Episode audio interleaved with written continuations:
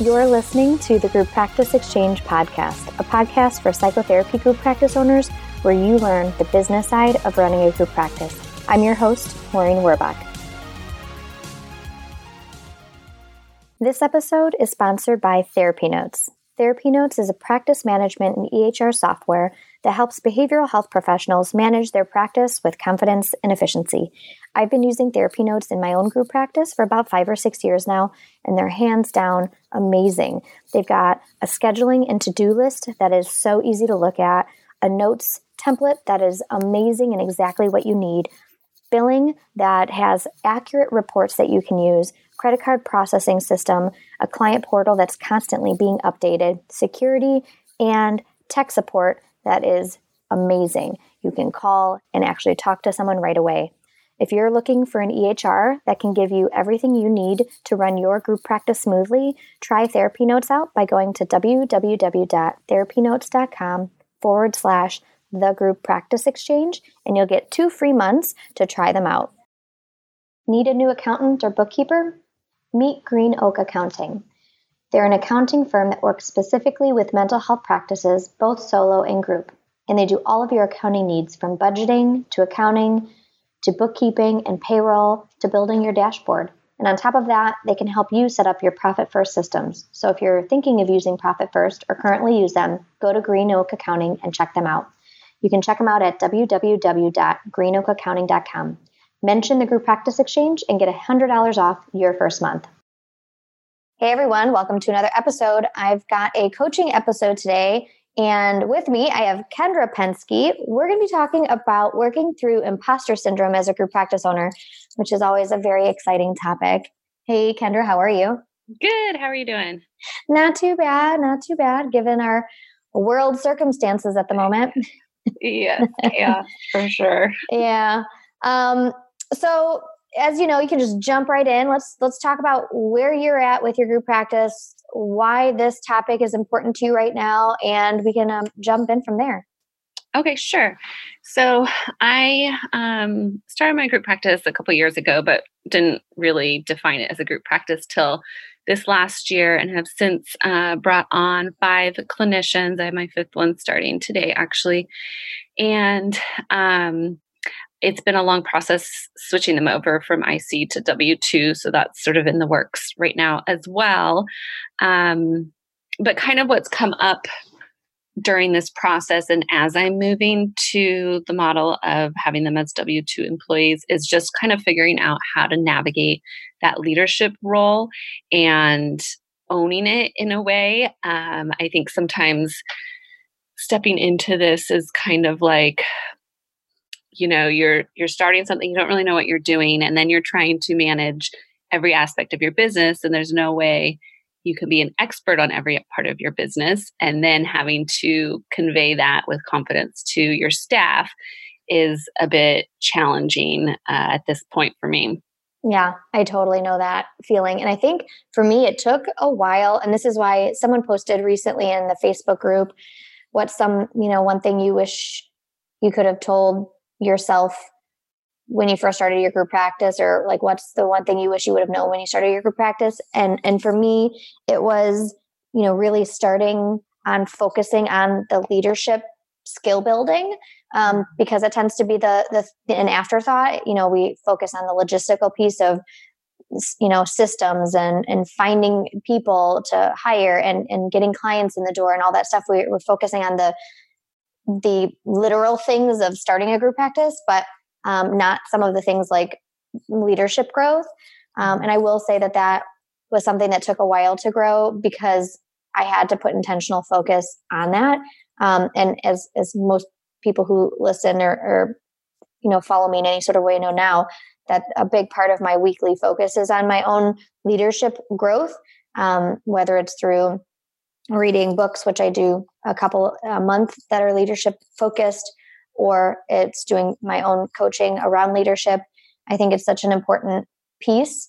Um, and you actually meant you said something in the beginning of this uh, when you just started your sentence here, which was not knowing everything. Mm-hmm. Um, and I think if if you could focus on that piece over everything else, at least when it comes to the imposter syndrome piece, um, I found that when I was able to shift from feeling like I needed to know everything to actually being okay with not knowing everything, my confidence in the unknown parts when people had questions on things I didn't know actually skyrocketed and made a huge difference in mm-hmm. my whole imposter syndrome you know struggle which mm-hmm. isn't to say that i don't ever go through it now because i still do but it's definitely one piece that is was for me a, a very tangible thing to to fix was um, my the thinking that I, because I own the group practice, I need to be above, which means I need to know everything, um, and that anyone below needs to, you know, they they need to not know more than I do when it comes to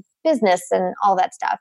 And it wasn't until I like was very intentional and thought, I'm going to when the next time someone asks me a question that I don't know, I'm not going to try to like make an, a statement that seems like is the right answer, but then I'll go do the research. And if it's wrong, I'll say, actually, let's do this instead, which was uh, tended to be my MO. I would, I always had an answer for everything, whether that was backed in a ton of research or backed with my long experience of owning a group practice was not the case. But if mm-hmm. someone had a question, I, I, I was, I'm a person that was always quick on my toes to be able to come up with like let's do this thing without having you know thoroughly thought through it and gone through you know the pros and cons and what other options there are. Um, and, and, it wasn't until and i realized that that part of me that ability that i had came in because of my fear of being seen as someone who doesn't know anything. Um, and so it wasn't until i forced myself at one meeting to be like i don't know I have no idea actually. I'm gonna I'm gonna look that up. Do you have any ideas before I start looking things up? And it was interesting to see how they didn't look at me like, oh my God, I can't believe I'm working yeah. with this person who doesn't know what the hell they're doing. Um, that it didn't that didn't come off at all. And that I actually um, got good feedback on the question that they were asking me for feedback on. Um, and it became a really good um, connecting point and now you'll my my clinical director will say this if if anyone's ever you know talks to her is i i tend to ask everyone questions on anything that i'm doing now and i'm like i'm not the expert in anything. I mean i'm like literally at the opposite end of the spectrum now where i have such i don't think i know everything to the point where i um, use the feedback of every everyone on my team and, and i'll be like hey i just made this um, booklet. Like this was the most recent thing. Uh, i'm trying to be as paperless as possible. So we're not doing business cards anymore. And I'm getting rid of, because we moved one of our locations, which obviously means I have to get rid of some stuff. Right. And I was like, I'm not going to print new flyers and new folders to put the flyers in and the this and the that. I made one, um, it's not eight and a half by 11. It's almost like a, oh my gosh, what size is it? It's like, it's a booklet. So it's a little smaller than a sheet of paper booklet. Okay. Size, yeah. But with like all the information about our practice, about who we serve, what our mission is, how we get back to the community, how we work with kids, adults, and couples, all the stuff we do into this little booklet. Because I was like, if we can just hand out a booklet and it has everything they ever need, that would be awesome. Right. Um, and, and even in, in that case, I handed a booklet out to everyone after I got it printed, and I was like, obviously this is this one's you know done and done because it's I got it printed. Yeah. I want you guys all to to butcher it. If you see anything that's wrong with it, if you see anything that should be added to it, like write all over it. Because the next time I make a batch, I'm hoping it's the final best batch that I'll have to make that I can keep reproducing unless we obviously move. Um, but that's how much I've moved from being in this position of feeling like I need to be the source of comfort and answer for everything, the person that knows everything, and then behind the you know screen is scrambling trying to figure out is that the right answer um, to now really being like I don't know all the answers and I let people know. I mean, even with this, you know, coronavirus thing that's going on, which yeah. when this recording goes out, hopefully, hopefully it's better. Um, yeah. But even with that, the first thing I did was, you guys, I'm going to probably make some mistakes because I've never had to deal with a situation like this. But mm-hmm. this is, but, and then, and then I laid out and really confidently felt, or I felt really confident when I was laying this out. I said, here is what I'm going to do at this moment. It might change Mm-hmm. And I'm mm-hmm. open to feedback from you guys, but this is what I think is best for us at this point in time. And tomorrow that might change because it seems like, you know, the government is changing things day by day. But so this is how comfortable I feel with what we're doing now. but I I know you know when we're done with all of this and we look back, it's going to be a great learning experience for me. And I'm actually excited to learn about myself as a leader through this through this experience.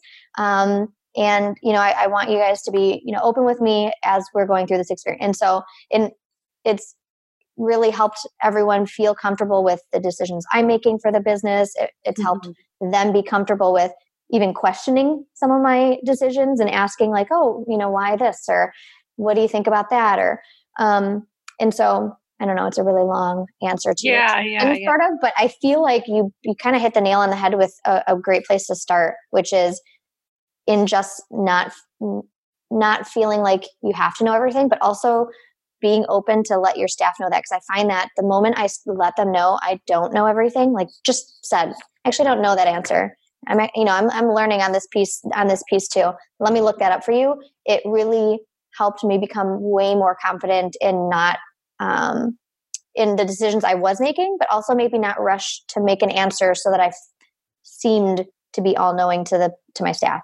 Right, and then I think that can cause problems too, right? If we're constantly changing direction of how we're doing things, then you know our staff doesn't necessarily have confidence in yeah. that. Yeah, um, that's totally the case. Yeah, and I think really where it came up or was highlighted when we had our first meeting with two new staff that I had brought on, and um, they, even though initially they were coming on as ICs and we were transferring, um, they almost had the mindset of like a staff member already because the first two ICs were very independent, not a lot of direction, and they were bombarding me with questions about any and everything and it was mm-hmm. kind of like whoa yeah. wait a second like and i think part of that is planning and preparation too like obviously that's an important piece of leadership and i think that it really kind of made me step back and say like i really need to get a lot of these systems in place as well for myself and for my staff. And so i can feel confident with those things. So when there are pieces that i'm not sure about like it feels more okay to to say that you know? I agree. And I think that's typically where we get that feeling that you're having and that I have as well when we make these big decisions is our our confidence in ourselves can be tested when we make big changes. And definitely switching from IC to W2 in our world is is one of those confidence shaking experiences um, or at least it can be. But I do find that a thing that helps is and this is just something on, on a per, like on my side personally because i tend to be a person that makes decisions and then will change their mind or not change their mind but we'll we'll say yeah that didn't work i i because yeah. i'm so much now of a person that isn't afraid of making mistakes that sometimes i'll be like let's do this thing and it fits our mission vision and values but um you know, then after doing it, because I've learned to become such a person that's like, if it doesn't work, we're going to throw it out. We're going to try something different. We're going to say, look at, we learn from our mistakes. Like that's how much I am in that kind of lane. Um, mm-hmm. Um, but it's also tested me because obviously not all my staff is that way. They're not all confident in every change and whim that I might have. Um, mm-hmm. And so what I've learned is um, I I don't mind that that part about me uh, about the fact that I feel comfortable making mistakes and trying things out and saying yeah let's let's dump that that didn't work.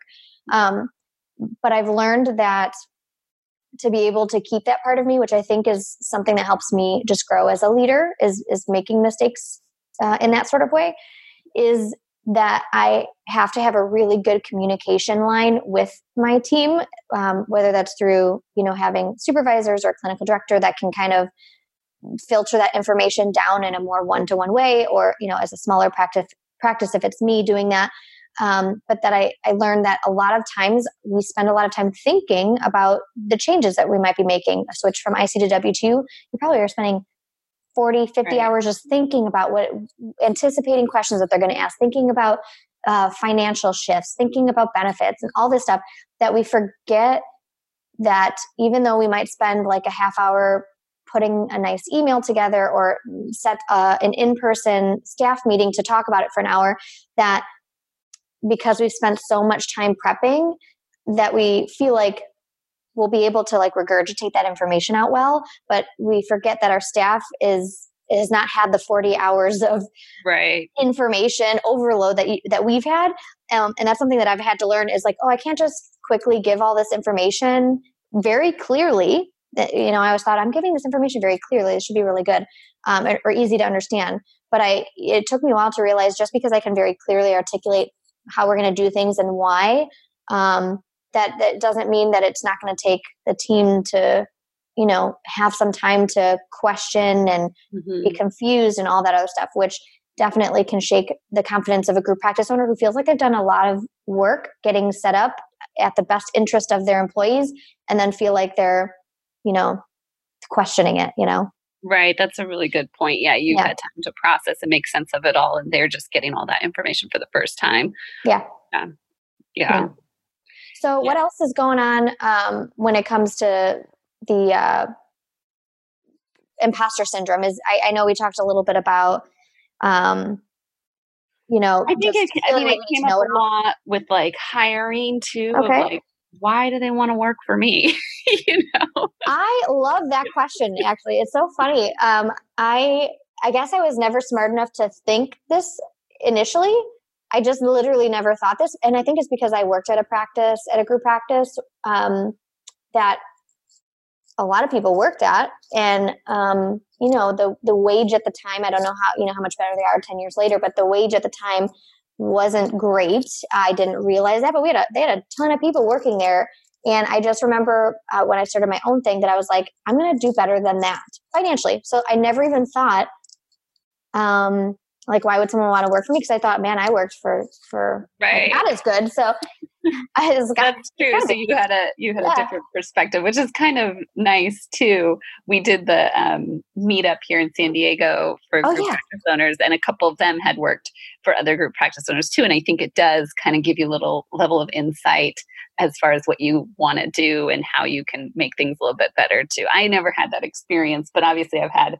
other experiences you know where for me, the thing that I stress during the interview process is just feedback in general. Like, mm-hmm. I want their feedback about the process, the business, myself. Like, that's a really big value of mine.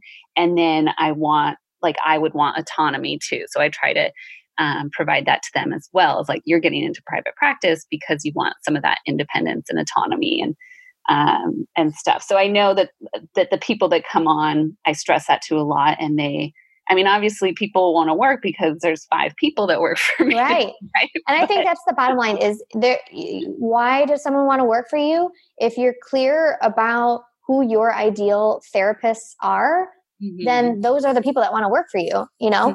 Mm-hmm. Um, and, and so, you know, the question tends to come when people have hired someone who maybe isn't in perfect alignment with their group practice mission, vision, values, the culture, all of that kind of stuff, or who we feel like we haven't been super clear during the interview process with. Because I, I mm-hmm. definitely have had that experience as well, especially in the beginning when I was just learning how to do interviews.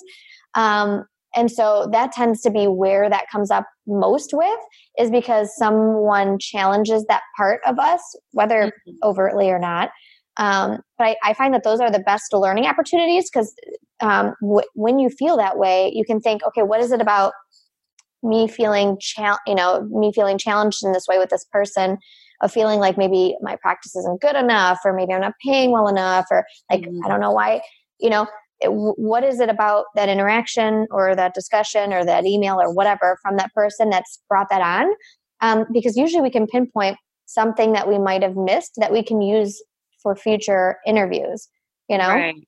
And so that's and what I would suggest. Yep. Yeah, it helped a lot to being part of the exchange and getting ideas from people. And, and I think a lot of confidence has grown out of that too, hearing what other people are doing and ideas. And I know the last interview I was able, you know, they were saying, well, you know, I can make more, you know, here or here. And I'm like, yeah, that very well may be true to be able to accept and say, like, that's true. I don't have to pay you the most kind of thing and they yeah. still went with me because i said but you know these are the things that we offer that i don't know that you'll find at those you other guys, places so everyone who's listening did you hear that i feel like that is a marker of a good interview and a good hire and probably going to be a good employee for your practice um, and for anyone who thinks that they have to be the highest paying practice um, that's not the case. You don't like. I feel like everyone is competing to to to somehow have the most amount of benefits, and and but so much research has shown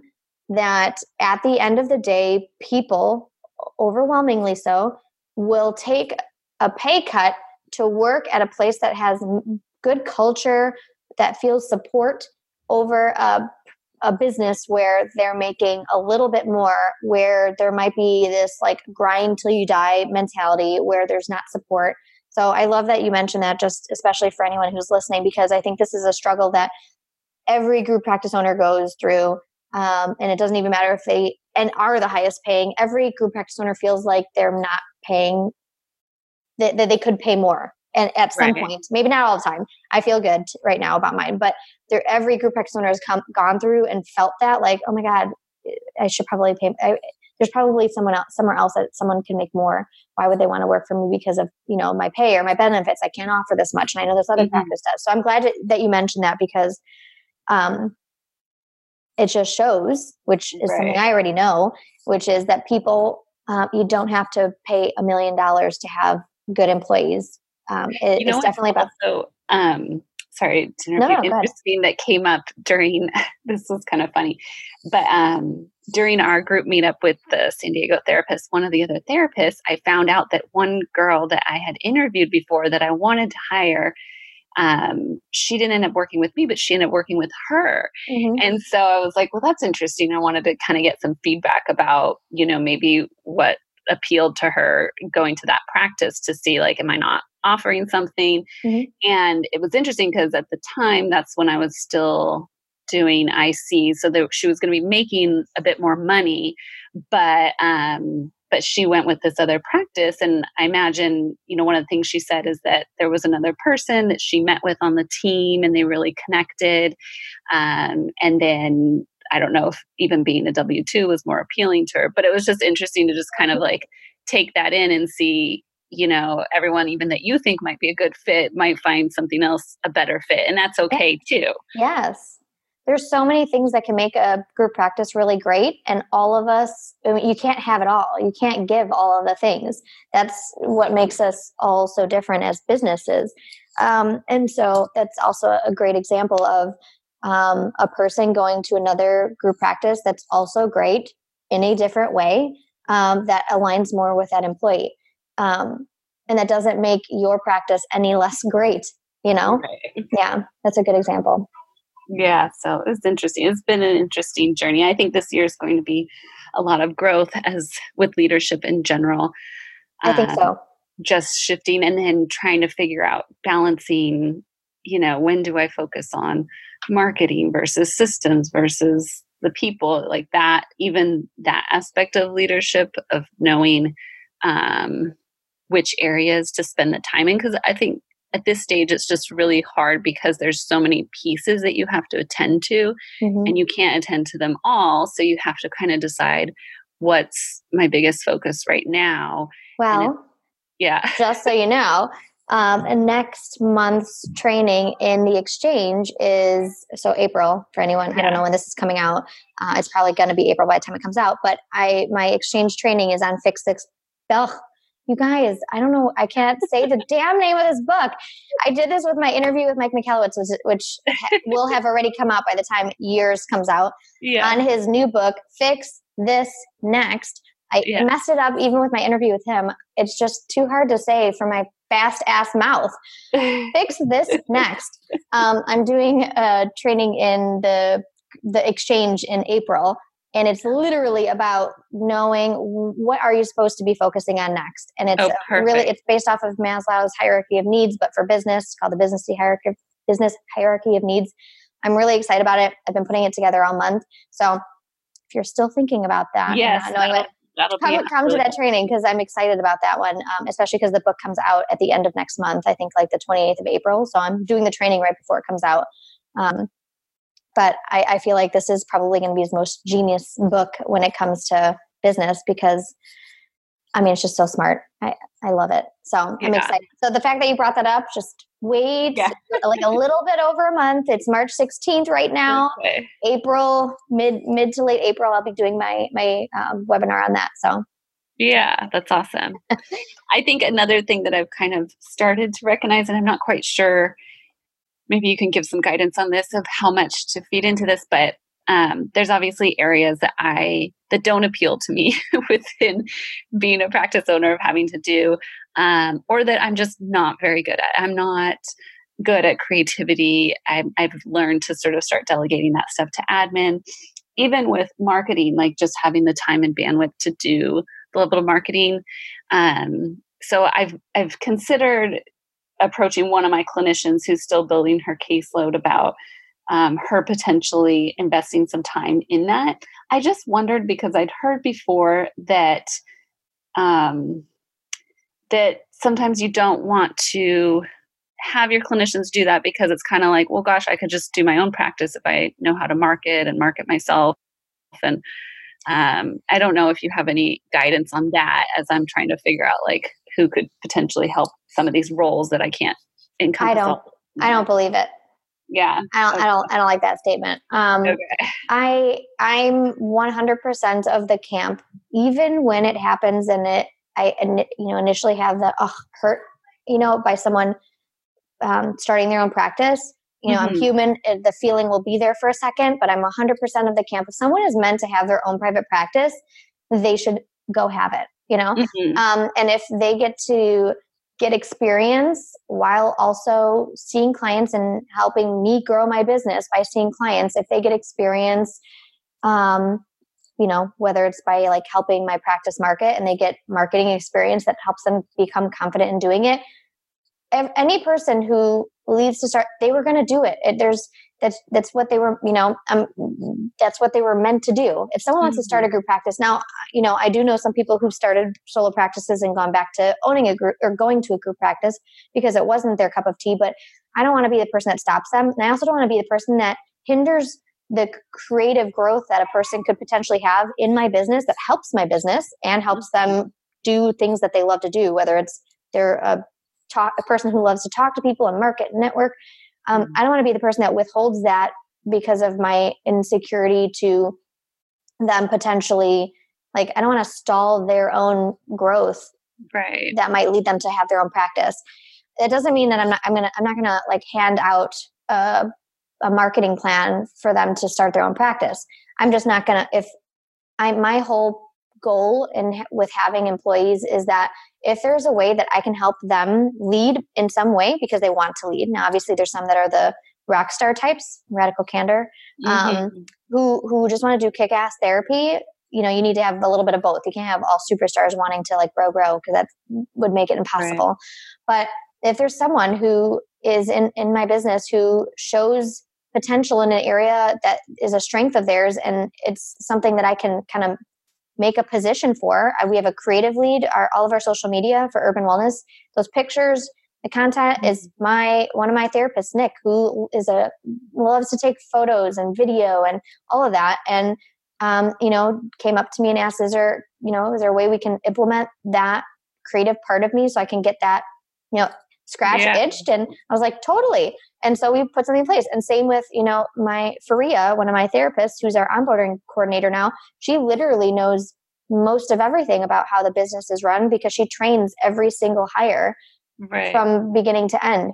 Um, I truly feel that if if there's a strength in your group practice with one of your staff, the one of the best things you can do is to how you know one delegate because mm-hmm. it's important as a business owner but two is to you know lift your people up when you can and if that means that this person can be in charge and be a marketing director or whatever um, i think that's a great move as a business owner in in letting them know that where that you value them and that you see you see them you see them right. outside of just being a therapist and if that ends up being a move that you know gets that person to start their own practice at some point then so be it, I feel.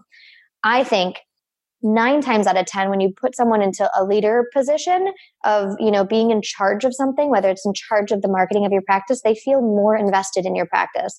They're mm-hmm. less likely to go. So that's how I see things is that I'm helping them make this more their home, um, something that they can play a role in molding with me.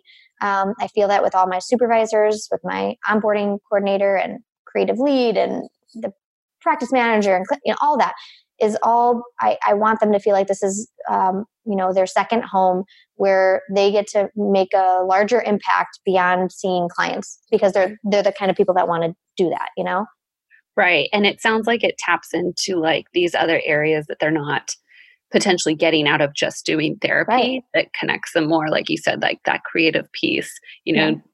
A way to to be able to exercise that and f- have fulfillment from that.